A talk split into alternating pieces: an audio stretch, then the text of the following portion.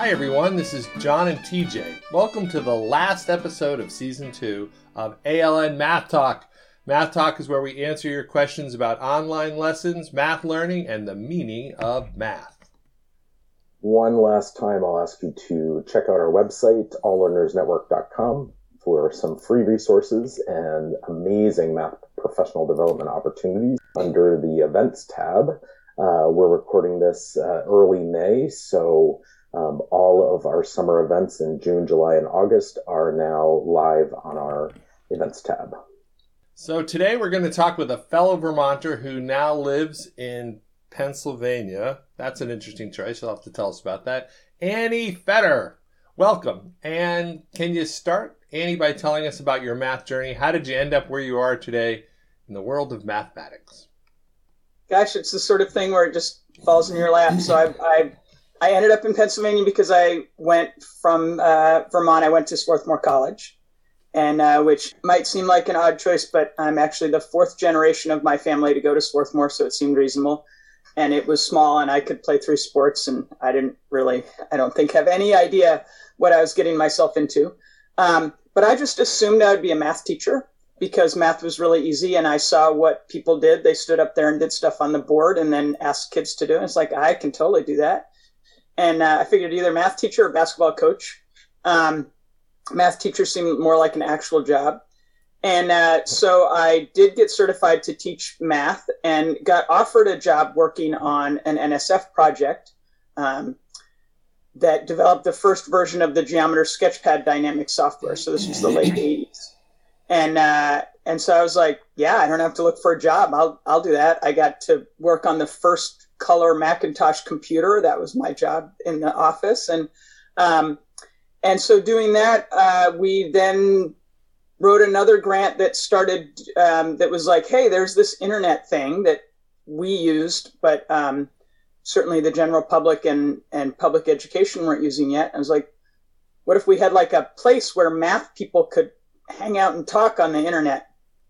And so we got a grant to develop that, and that was the beginning of the Math Forum, where I ended up working for almost 28 years. So it all just sort of happened without me really planning it, in a sense. So a career in math education was what I planned, but not exactly this career. But it worked out great. Because what did you do at Math Forum? So we were saying, okay, so we think that the math education community, all levels, should have opportunities to talk to each other. So like researchers and teachers and students.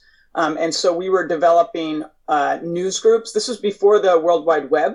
So we were developing news groups and FTP archives and Gopher archives. Oh, yeah. And so that people could talk about things. And we had famous mathematicians. John Conway used to talk to high school kids on our news groups, right? And he was like, oh, I have some ideas about that thing. And he's never going to wander into the local high school and chat with people. So it was really sort of barrier busting in many ways. And we ended up doing a lot of professional development for teachers and building a pretty thriving online community for teachers.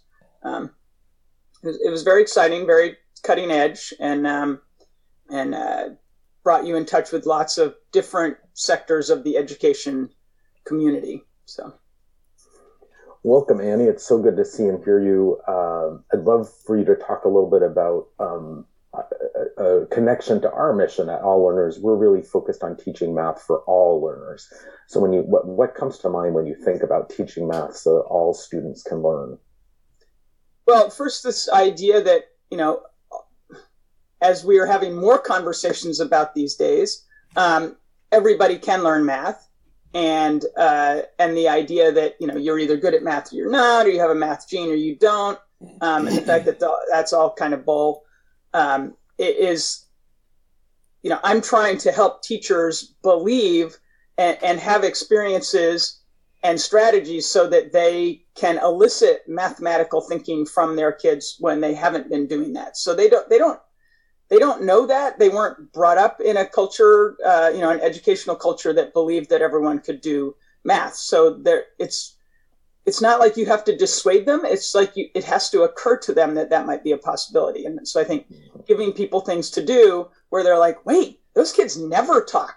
like that kid has never said anything all year or whatever. That's I think that's really eye-opening for teachers, because they've heard the rumor somewhere, like, oh, everyone can do math or whatever, but they don't believe it, and it's not their fault. There's no reason for them to believe it, because they've never been in a situation where that seemed like it was the case.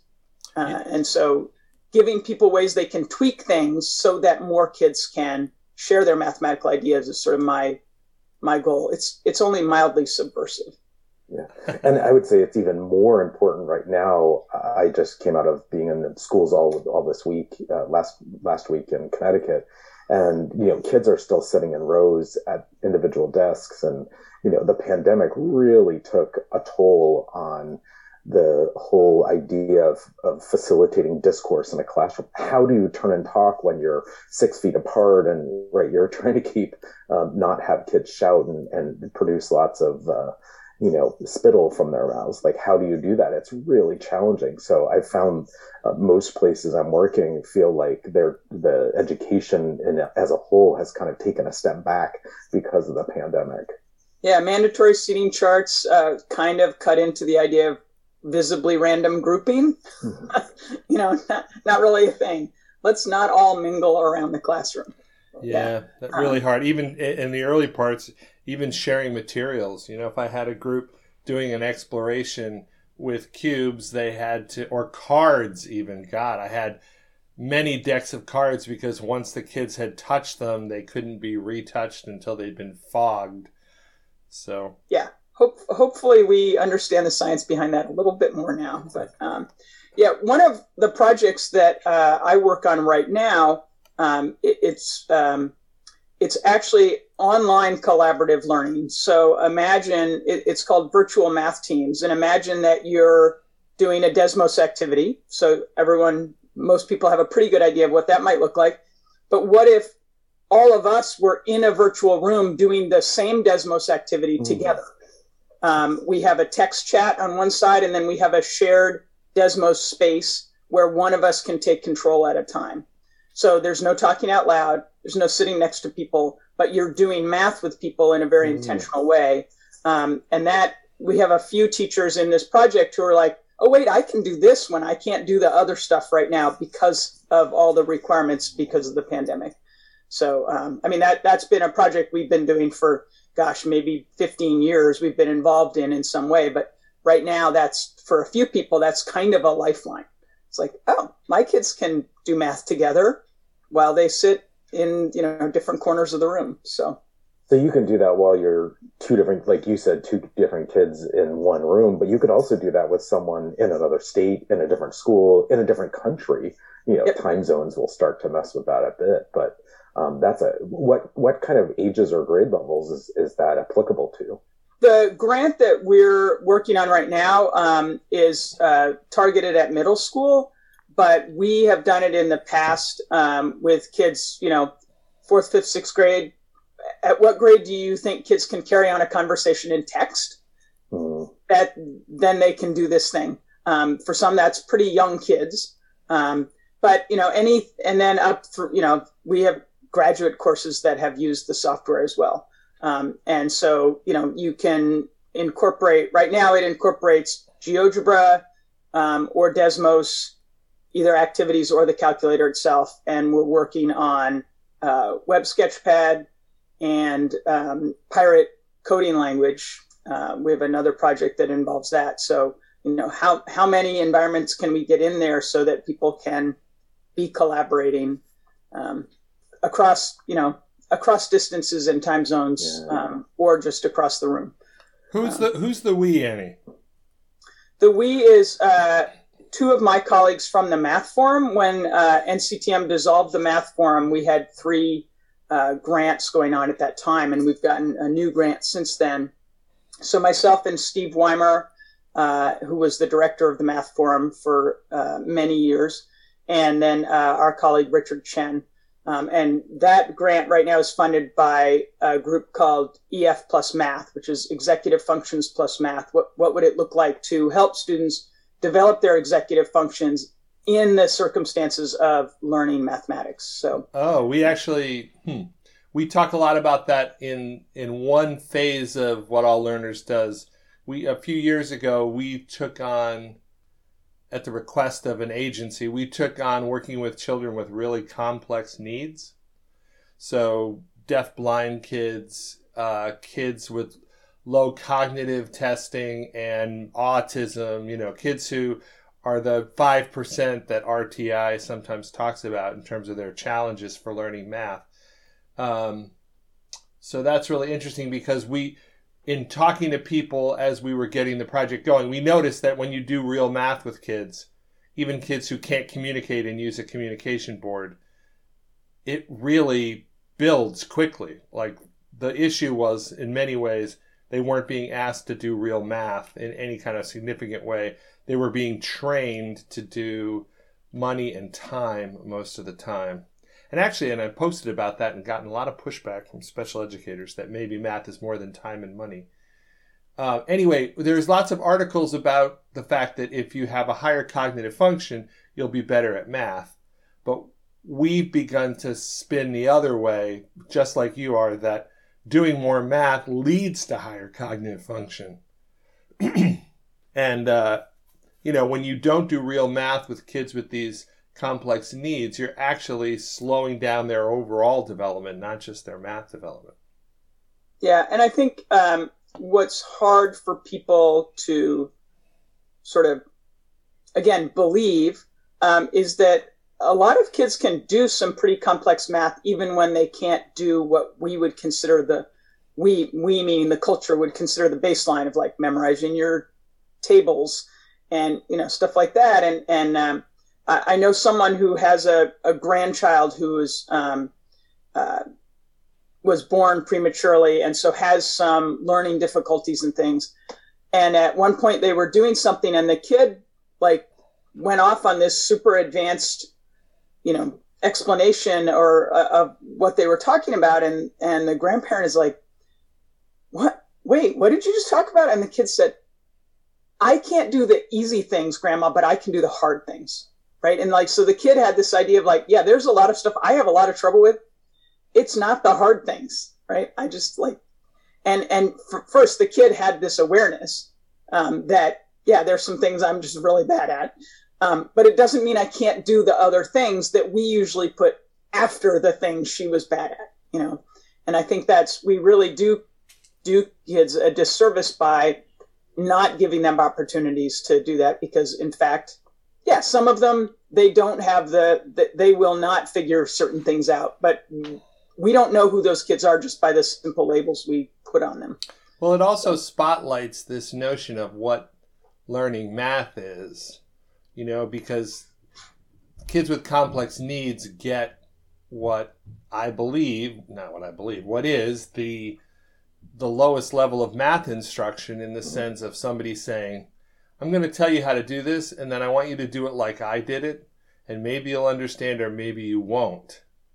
But very few real mathematicians, maybe none, are like, yeah, I don't need to understand this. I'm just doing this because somebody told me I'm supposed to do this. And it really highlights that when the kids have complex needs. And if we think about the students who have the most complex needs in schools, in my personal experience, those kiddos are usually or typically with the adults or the educators who usually have the least amount of kind of expertise and training around how to teach math well. I mean, I was a special educator myself and 20-something years ago and said, yeesh, I'm responsible for these kids and I don't know how to teach beyond telling them the steps of the algorithm and then saying it louder, saying it again, that was my strategy. So I knew I had to get better. And that's when I have started on the journey I've been on kind of to become a better math teacher. Sorry, go ahead. Well, I was going to say there, there's doing math and finding answers and then there's participating in mathematical conversations. And I mean, I was in a third grade classroom where I was going to teach them a game from the Everyday Math textbook that they were supposed to all be using by district mandate, which is all fine.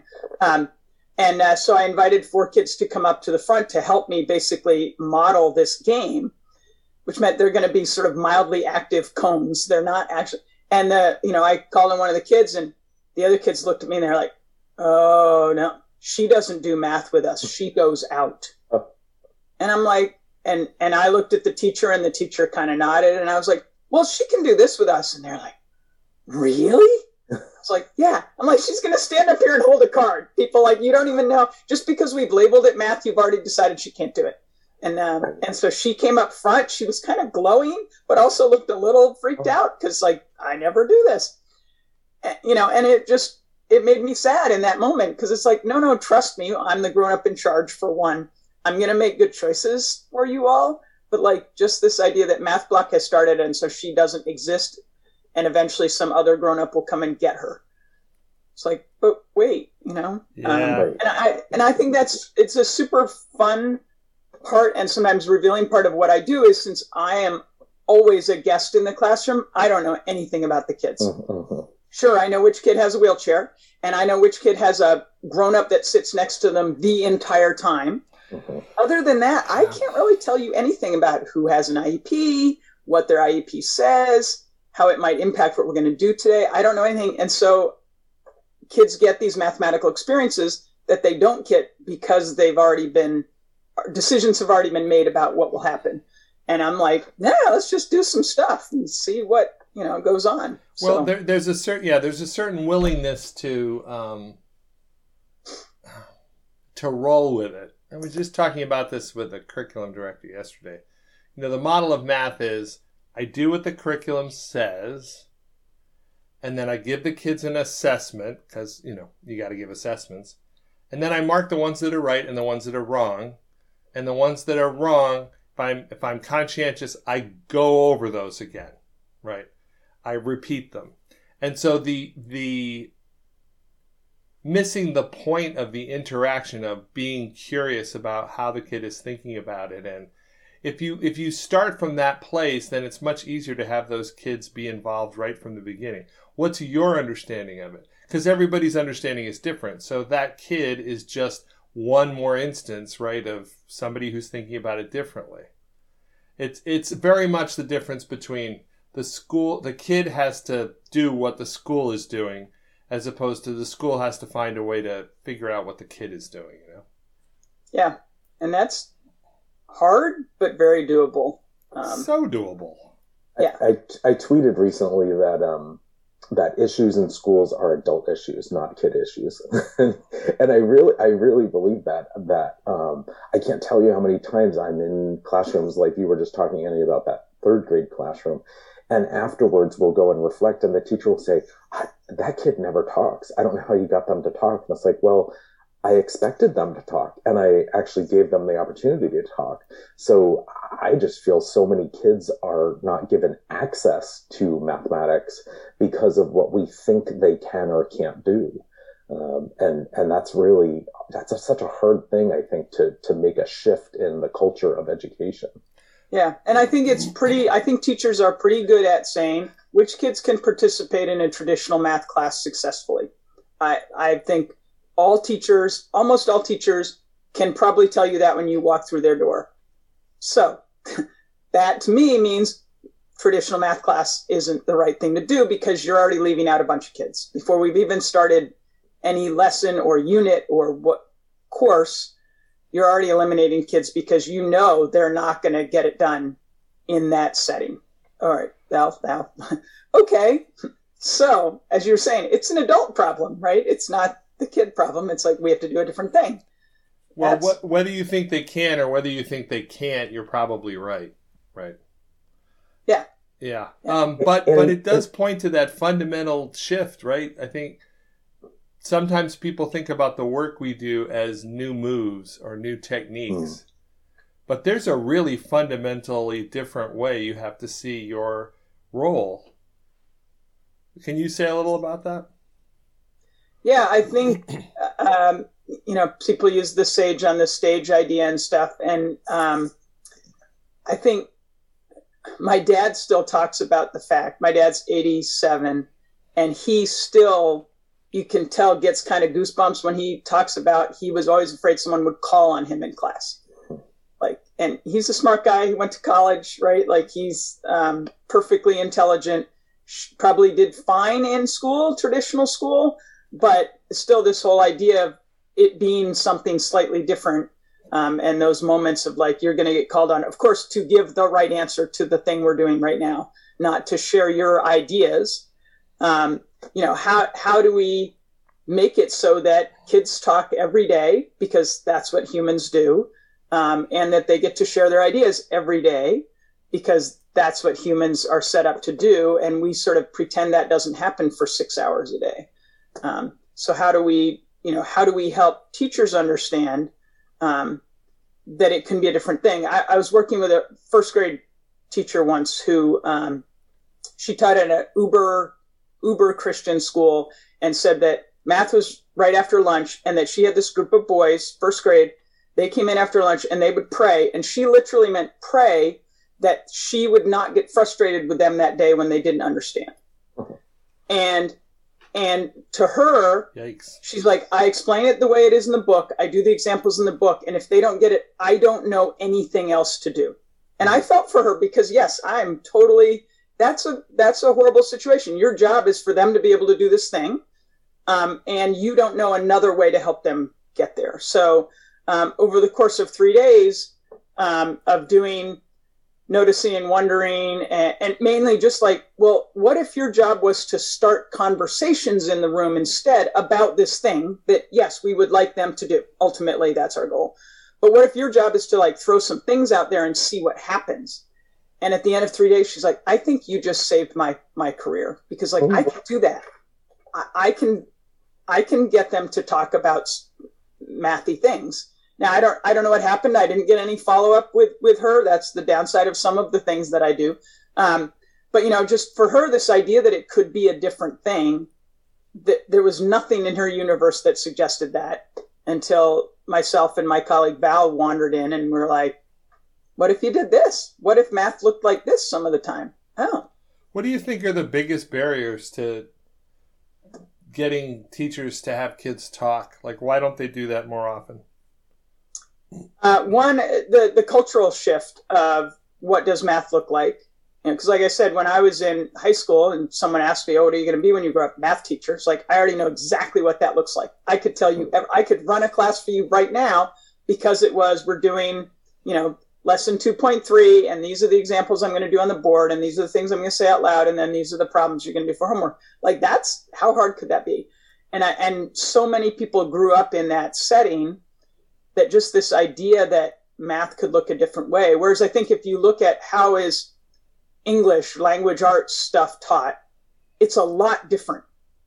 It has commonalities, but there are sort of different modes. Are we writing? Are we reading? Are we discussing? Are we opining? Like, we bring more of ourselves, and it's a much more diverse thing. Whereas I think math looks, you know, a particular way, and most people are like totally okay with that, even though all the evidence clearly says it doesn't work. And that we have lots of people who hate math, and people are apparently kind of okay with that. But again, they don't know it could be a different thing. So I think it's really hard to get over that, particularly for elementary teachers for whom math was not their favorite thing. It's super easy to revert back and go like, I can say all this text that's in the teacher's book. I can say all that. Like, I have a script here and I can follow it, and I'll just keep my fingers crossed and hope. And they don't know that it could be a different thing, because they don't have a model for that. They don't know what that could look like, or they're not going to tell you that teaching math is their favorite thing or is fun, or that all their kids are super awesome at it, but they also don't know what else it could be. So, and that's a hard, the cultural bit. I mean, because even the parents are like, why don't you send home worksheets? It's like, because that's horrible. But that's just our cultural expectation that math looks a certain way, and we haven't. Lots of people have made tremendous strides around that, but it's a long road to hoe. Right, we got a long way to go before more people are like, "Why are they sitting in rows? That's so stupid!" Right. I always talk about kind of the science and the art of teaching math. And to me, what you were just talking about with facilitating discourse and getting kids talking to each other, like, to me, that's the art side of math, and that takes time and effort and practice, and and like you said, having a model. So I'm often kind of modeling in classrooms. I know you presented recently, Annie, about the power of students' ideas. Anything from that you haven't kind of mentioned already, or any essence from that you could share with us here? I think the main important part there is that kids have ideas. And I think this is related to the last question of like, why don't people do it? Once kids start doing brain dumps of all those ideas, that's kind of scary. You have to listen and decide what to do with that. That's a lot of work in a way. But the fact that kids, we teach humans, not in Florida maybe, but apparently everywhere else we teach humans.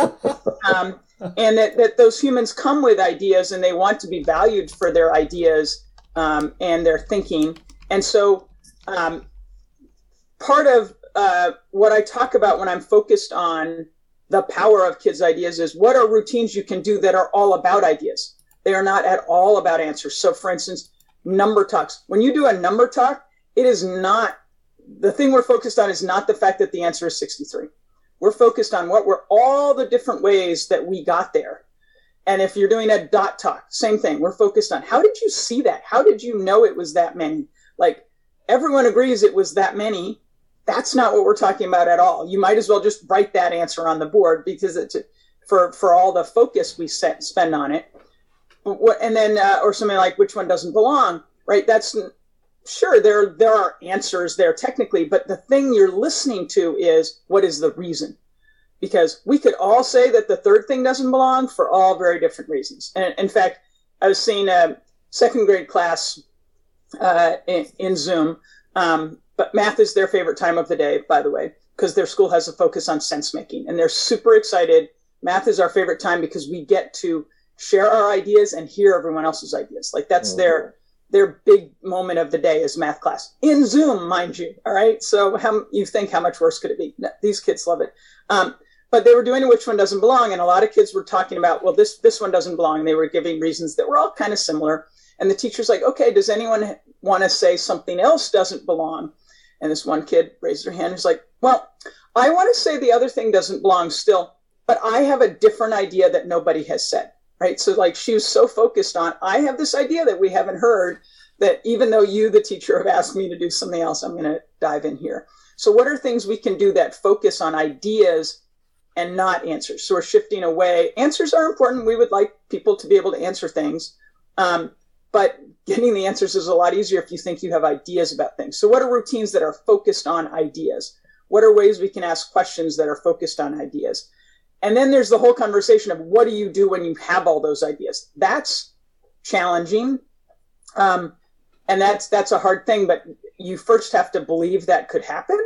I mean, can you imagine a worse thing? There are too many ideas in my class. I don't know what to do. Yeah. We're talking about ratios and I have all these things and I have to process them. And that's the challenge. And that's sort of one reason I would like teachers to have textbooks where they could start on page one and just go straight through, because it's set up to elicit student thinking, get them to share their ideas. It's got routines built into it so that the teacher can focus not on picking a great thing to do, but they can focus on listening to kids and deciding what to do with all those ideas, because that's the part that a human has to do in the moment, right? We have teachers who are writing some great lessons. We have lots of wonderful resources out there. How do we put them together ahead of time so that the teacher can do the hard part of being in that room with 24, 36 kids and listen and decide what to do? That's as opposed to what am I supposed to do in the lesson? Like, no, what do I do with this pile of stuff that my kids have gloriously thrown out into the air? And now it's sort of settling.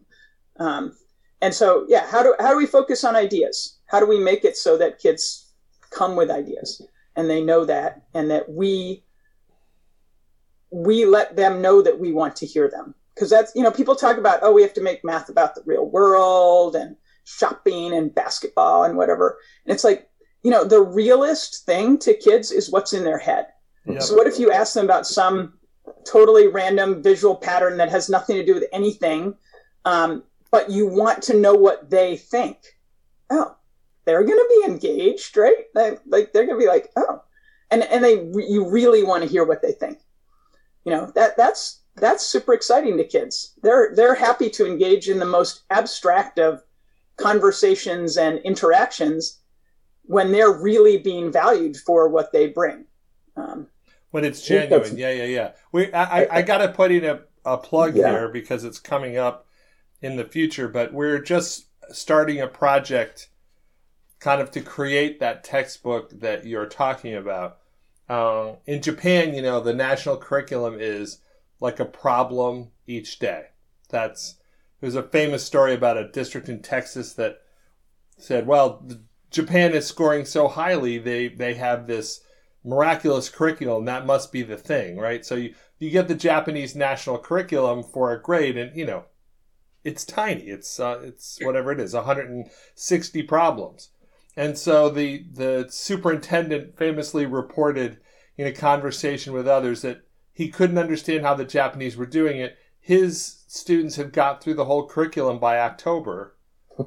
And right? So we're looking at creating tasks, main lesson tasks, specifically so the teacher can focus on other things beyond do you have the right answer? These are rich problems. And we're also borrowing a little from Peter Lilienthal's Power of Student Thinking. Power of, what is that Building called? Thinking Classrooms. Building Thinking Classrooms, right. Yeah. And we're going off script from CCSS a bit. We're looking for problems that are interesting, first and foremost, from some areas of mathematics that might not have been, we're sort of left out of the recipe when CCSS was coming up, because the idea is to bolster student thinking, to give them chances to talk about stuff. I am interested in knowing whether the title of your book is any relation to Deborah Meyer's The Power of Their Ideas.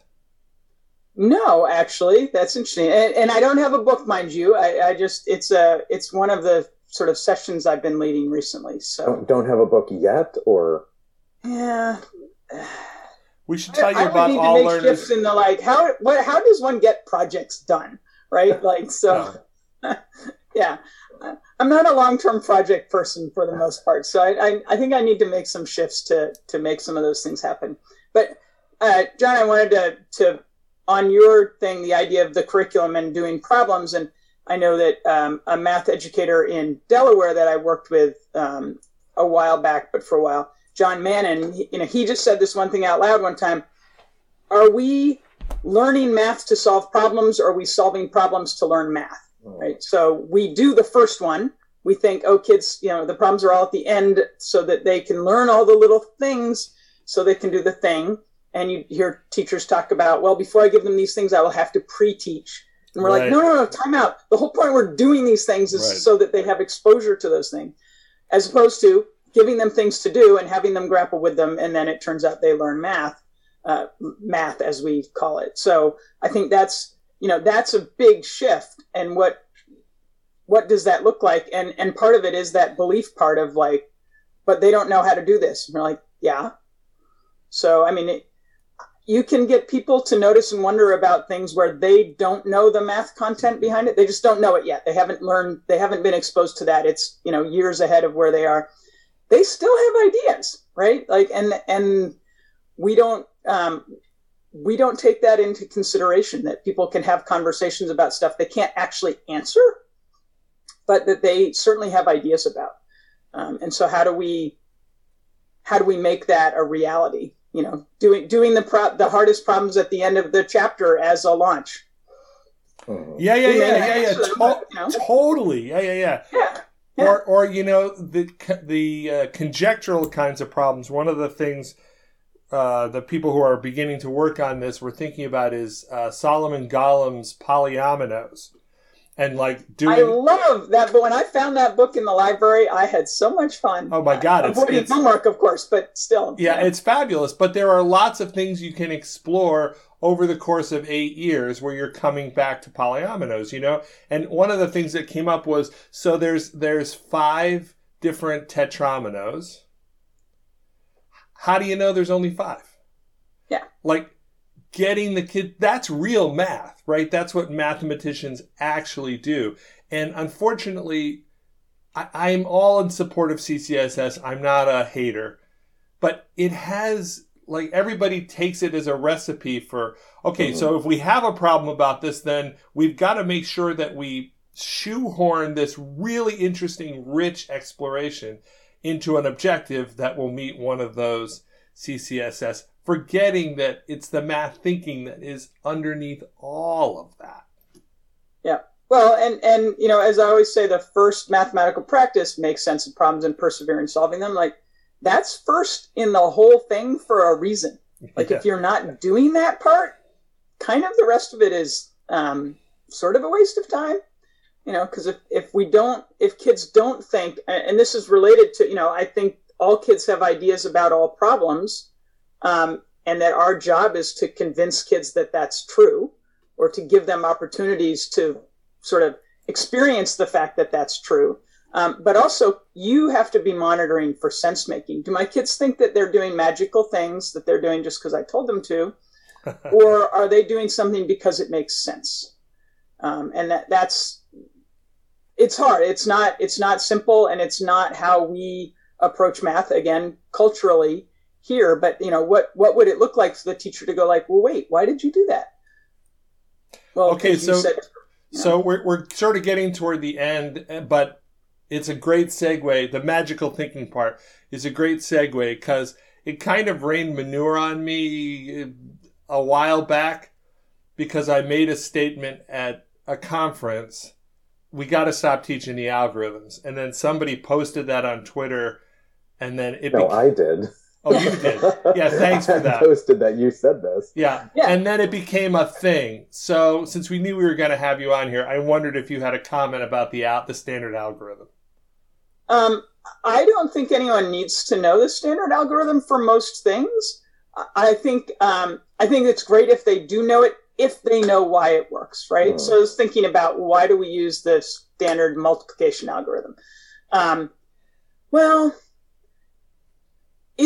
If you actually know how it works, it is one reasonably efficient but very reliable way to get an answer, right? If you know how it works and you can pull it off every time, you will get the right answer. I was thinking, my grandmother, who was a math teacher, her first job was as a calculator.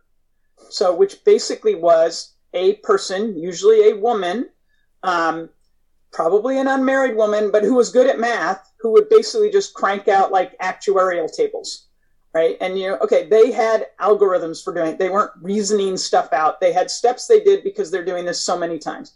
So it's nice to have an efficient way to find an answer.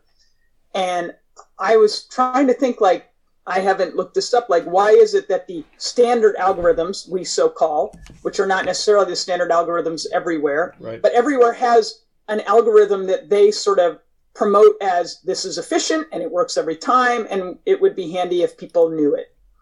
And so I think that's part of it, is we look at, well, why did particular things come to the standard algorithm? Because for me, I do like partial sums. I am never going to do standard addition algorithm again if I don't have to. I'm going to do partial sums. Actually, I'm going to get my calculator out, my phone, and just add them, because I'm not great at arithmetic. I tend to make lots of mistakes. Fortunately, I'm pretty good at checking for reasonableness. But yeah, why do we do that? And are we having conversations about sense making? Like, okay, so partial products, that, I think the sense making is pretty close to the surface. Lattice method, that can be pretty obscure. Like, I finally figured out why it works, but I don't think most kids who do it know. But so how do we put them in touch with ways to do these things where they are understanding why it produces the correct result? The standard algorithms are also hard because they're going to learn them at home or from an older sibling. So we can't pretend they don't exist. We can't just sort of wipe them from the face of the earth, but we can have conversations about them. Like, why does that work? I think, you know, partial sums or something makes a lot more sense because you're focused on the magnitude of the answer, and it's much more apparent. I think where the parts come from, you don't have as much trouble with what zero. Why do we put a zero? What's up with that? Why do we move things over? Why do we add this here? It's like, add the hundreds, add the tens, add the ones. Like, those are things. They aren't just numbers. They're sort of things. So yeah, I don't want to do arithmetic. I want to do thinking things. I want to set up whole problems and then be like, oh, and then tap, tap, tap, tap. The answer is this. Well, that, the thing is, your magic. Do they know when to multiply, Yeah, your magical thinking idea is I might use that. Go right ahead. I mean, because the algorithm is a magical idea for most kids in most applications, especially things like the division algorithm, all of the fraction algorithms. I plug it in and I get an answer. It's a black box experience. And there are certain things that at a certain level, and maybe this isn't even true, but I'm thinking about reasoning in n-dimensional space. Like it's really hard to get your head around that. And so plugging some of the statistical functions that we run through computers, the guts of those calculations can be pretty complicated to wrap your head around. But arithmetic, maybe not so much. So, and when teachers are focused on teaching that algorithm, they do not go to the sense making. They do not. No, there was a teacher who was, I think she was a math pullout teacher at an elementary school I was working with, and she was teaching kids to convert mixed numbers to improper fractions, or fractions greater than one. And she taught them the algorithm. They practiced, they went back and forth. This is math pullout class. And then the kids left. And I said, I wonder if, it would be interesting to them to know why that works, like why you multiply the denominator by the whole number and add the top. And she's like, well, I'd be happy to teach that to them if you would explain it to me. I was like, sure. So we sat down and we did it all. And she's like, oh, that's kind of cool. It's like, yeah. And for one, that's a super simple set of steps, right? Multiply, add, write down. But she didn't know, and it hadn't occurred to her that it would matter. Like, I'm sure she could have figured out. She was smart. If she had thought about, like, wait, why does this thing work? But to her, it's all like, I need the kids to be able to do this thing. And look, we don't even have to have a conversation about, mixed numbers and stuff. But how do we put kids in situations where they develop methods to do these things that we turn into procedures, right? We have this concept of, oh, we have a whole number and then some bits and pieces, and we can do things with them. Sometimes it's easier to do those things if they're written a different way. How do you give kids opportunities to go through methods? So we have concepts and methods and then procedures, and we tend to maybe wave our hand at the concept and jump to the procedures. Yeah, we don't give kids chances to develop the methods. I remember in, I think, whatever class you first learned, like slope and stuff, maybe it was geometry, it's probably geometry. And I was like, well, isn't slope just negative A over B? Like, I went to the teacher's desk and I said, isn't the slope just negative A over B? And he was like, yes, but don't tell anyone. Because he wanted them to figure it out. He wasn't just going to tell them. And now that I knew, I could just do it. I didn't have to solve, the standard form for the points by doing the whole thing. I could just write negative A over B. He made room for that in that case. And so how do we make room for kids to do stuff? And then they go, wait, can't you just multiply that by that and add that? Or whatever you're doing. Yeah, go on. Go ahead. You're done. I don't need to talk to you anymore. Yeah, we tried, we wrote an unfunded NSF grant when I was in Hartford to get kids, because what's in a calculator? It's algorithms. So, but we said, well, we had this whole program to have kids develop their own algorithms. And then we were going to have an app development at the same time. So essentially they load their own algorithms into this app and then they can use the app as a calculator. So anytime they did the calculations, they were doing it on their own self-created algorithms, which I thought it was part of a computational thinking competition. It didn't get funded, but I thought it was a great idea. Yeah. Well, in a way, like, okay, can we do that with spreadsheets if we have to, right? Because that's a lot of what you tell a spreadsheet to do is like, I have to do this thing over and over again, and I don't want to do it. So can I teach you to do it, and then I don't have to do it anymore? That's I mean, that's kind of why computers exist, right? It's because people are like, why are we doing this? And that's really the big, I think the big idea here when we start thinking about procedures and algorithms is what are companies in the world looking for in terms of the characteristics of employees in the future? And they're not necessarily looking for employees that can just do minor calculations, right? Like we have computers and apps. Photomath has been out since 2004. I mean, it's, you know, we're going on more than a decade. It's been available. So what companies really want, and I mean, 1970 calculation skills was the number 2 thing companies were looking for. Like you said, your grandmother worked or did that work. But now they're looking for people who have to kind of like solve complex problems and, you know, be creative and intuitive. And so those are the kind of things that we have to develop with our students from a really young age. We have to get them talking to each other, get them sharing their ideas like you were talking about, Annie. It's so important to do. And doing that, I'll make a bold claim. If we do those things, they're actually going to learn more math and they're actually going to think math doesn't suck. So, you know, I know a lot of people who are like, they're kind of scared at the party to say they're a math teacher because people dump on them. And I've sort of rested on, I say, oh, what do you do? Well, I help math teachers teach math so that people don't think math sucks. So I'm acknowledging right out, people think math sucks. And I'm trying to change that, you know, so they still dump on me, but they dump on me with a different attitude. Like, oh yeah, that would be awesome because I didn't like math at all, but oh, you can do that? It's like, yeah. What would it look like to have a setting where people think, you know, not everyone thinks math is their favorite thing, but not everyone thinks whatever Civil War history is their favorite thing. But can we get them to know enough about it so they can decide whether it's worth spending more time with or not? You know, so how do we get kids to be like, yeah, I'll do math. Sure. I'd rather do science, but I'll do math. You know, and those second graders that I worked with in Zoom 2 winters ago, the fact that math class for them is joyous in Zoom because of the fact they get to basically bring themselves to math. They get to share their ideas. They get to listen. I mean, obviously there are tons of things going on in that classroom where kids would say like, well, TJ, you said this, and I was thinking about when John said blah, blah, blah. These are 7-year-olds who are listening to everyone and bringing it all in. And they weren't all great at it, but everyone was doing some part of it because they were focused on the learning community and what it meant to listen to people and to build on people's ideas. And that was beautiful. And it happens all day, I'm sure, in that room. I was only there for math class, but you know, that idea of like learning is a fun thing. How do we get kids to think learning is a fun thing? And then math is part of that. You know, school is not the best place for everyone. That's a generic statement. But how do we make it a better place for more people? It's not going to fix everything. We can't fix the whole thing. But certainly making math a place where kids are like, hang on, I got an idea. I don't have any idea what the answer is, but let me tell you about my ideas because they know someone will listen.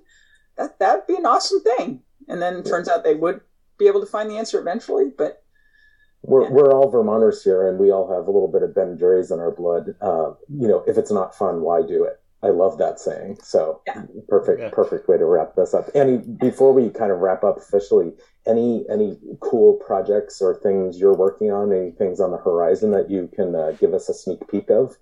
Well, I think a fun thing that when I was at the Indianapolis NCTM conference and I was talking to Shelby Strong, I don't remember which one of us said, you know, things like notice and wonder, number talks, these routines, people see them and then some people go back and do them. And then for some people that transforms their classrooms and other people are like, that seems really nice, but it kind of freaks me out a little to do that. Like, what do you do when they start talking or all this stuff? So we thought, well, what if there are opportunities? There are not enough opportunities in conference settings, certainly, for people to practice routines, like leading routines. So we said, well, let's just do that this summer, like on the internet somehow.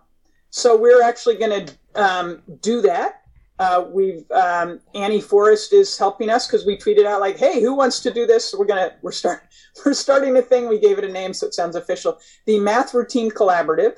And we're going to meet probably Thursday nights, starting in June. And we're going to rotate different routines. We're going to have a couple people lead the routine, examples of the routine, and then go into breakout rooms and let other people practice leading the routine, and do lots of debriefing and conversation. And I hope that was vague enough to know that we don't have exactly everything we're doing, but we're sort of rotate between notice and wonder and various versions of that, including like numberless word problems and things, and then number talks, which doesn't belong, and then something else, rotating. So that's the fun thing, I guess, that I'm doing that people could actually get involved in. So awesome. Look for Shelby and I, look at Twitter, and we'll have ways to register for that and join us if you want.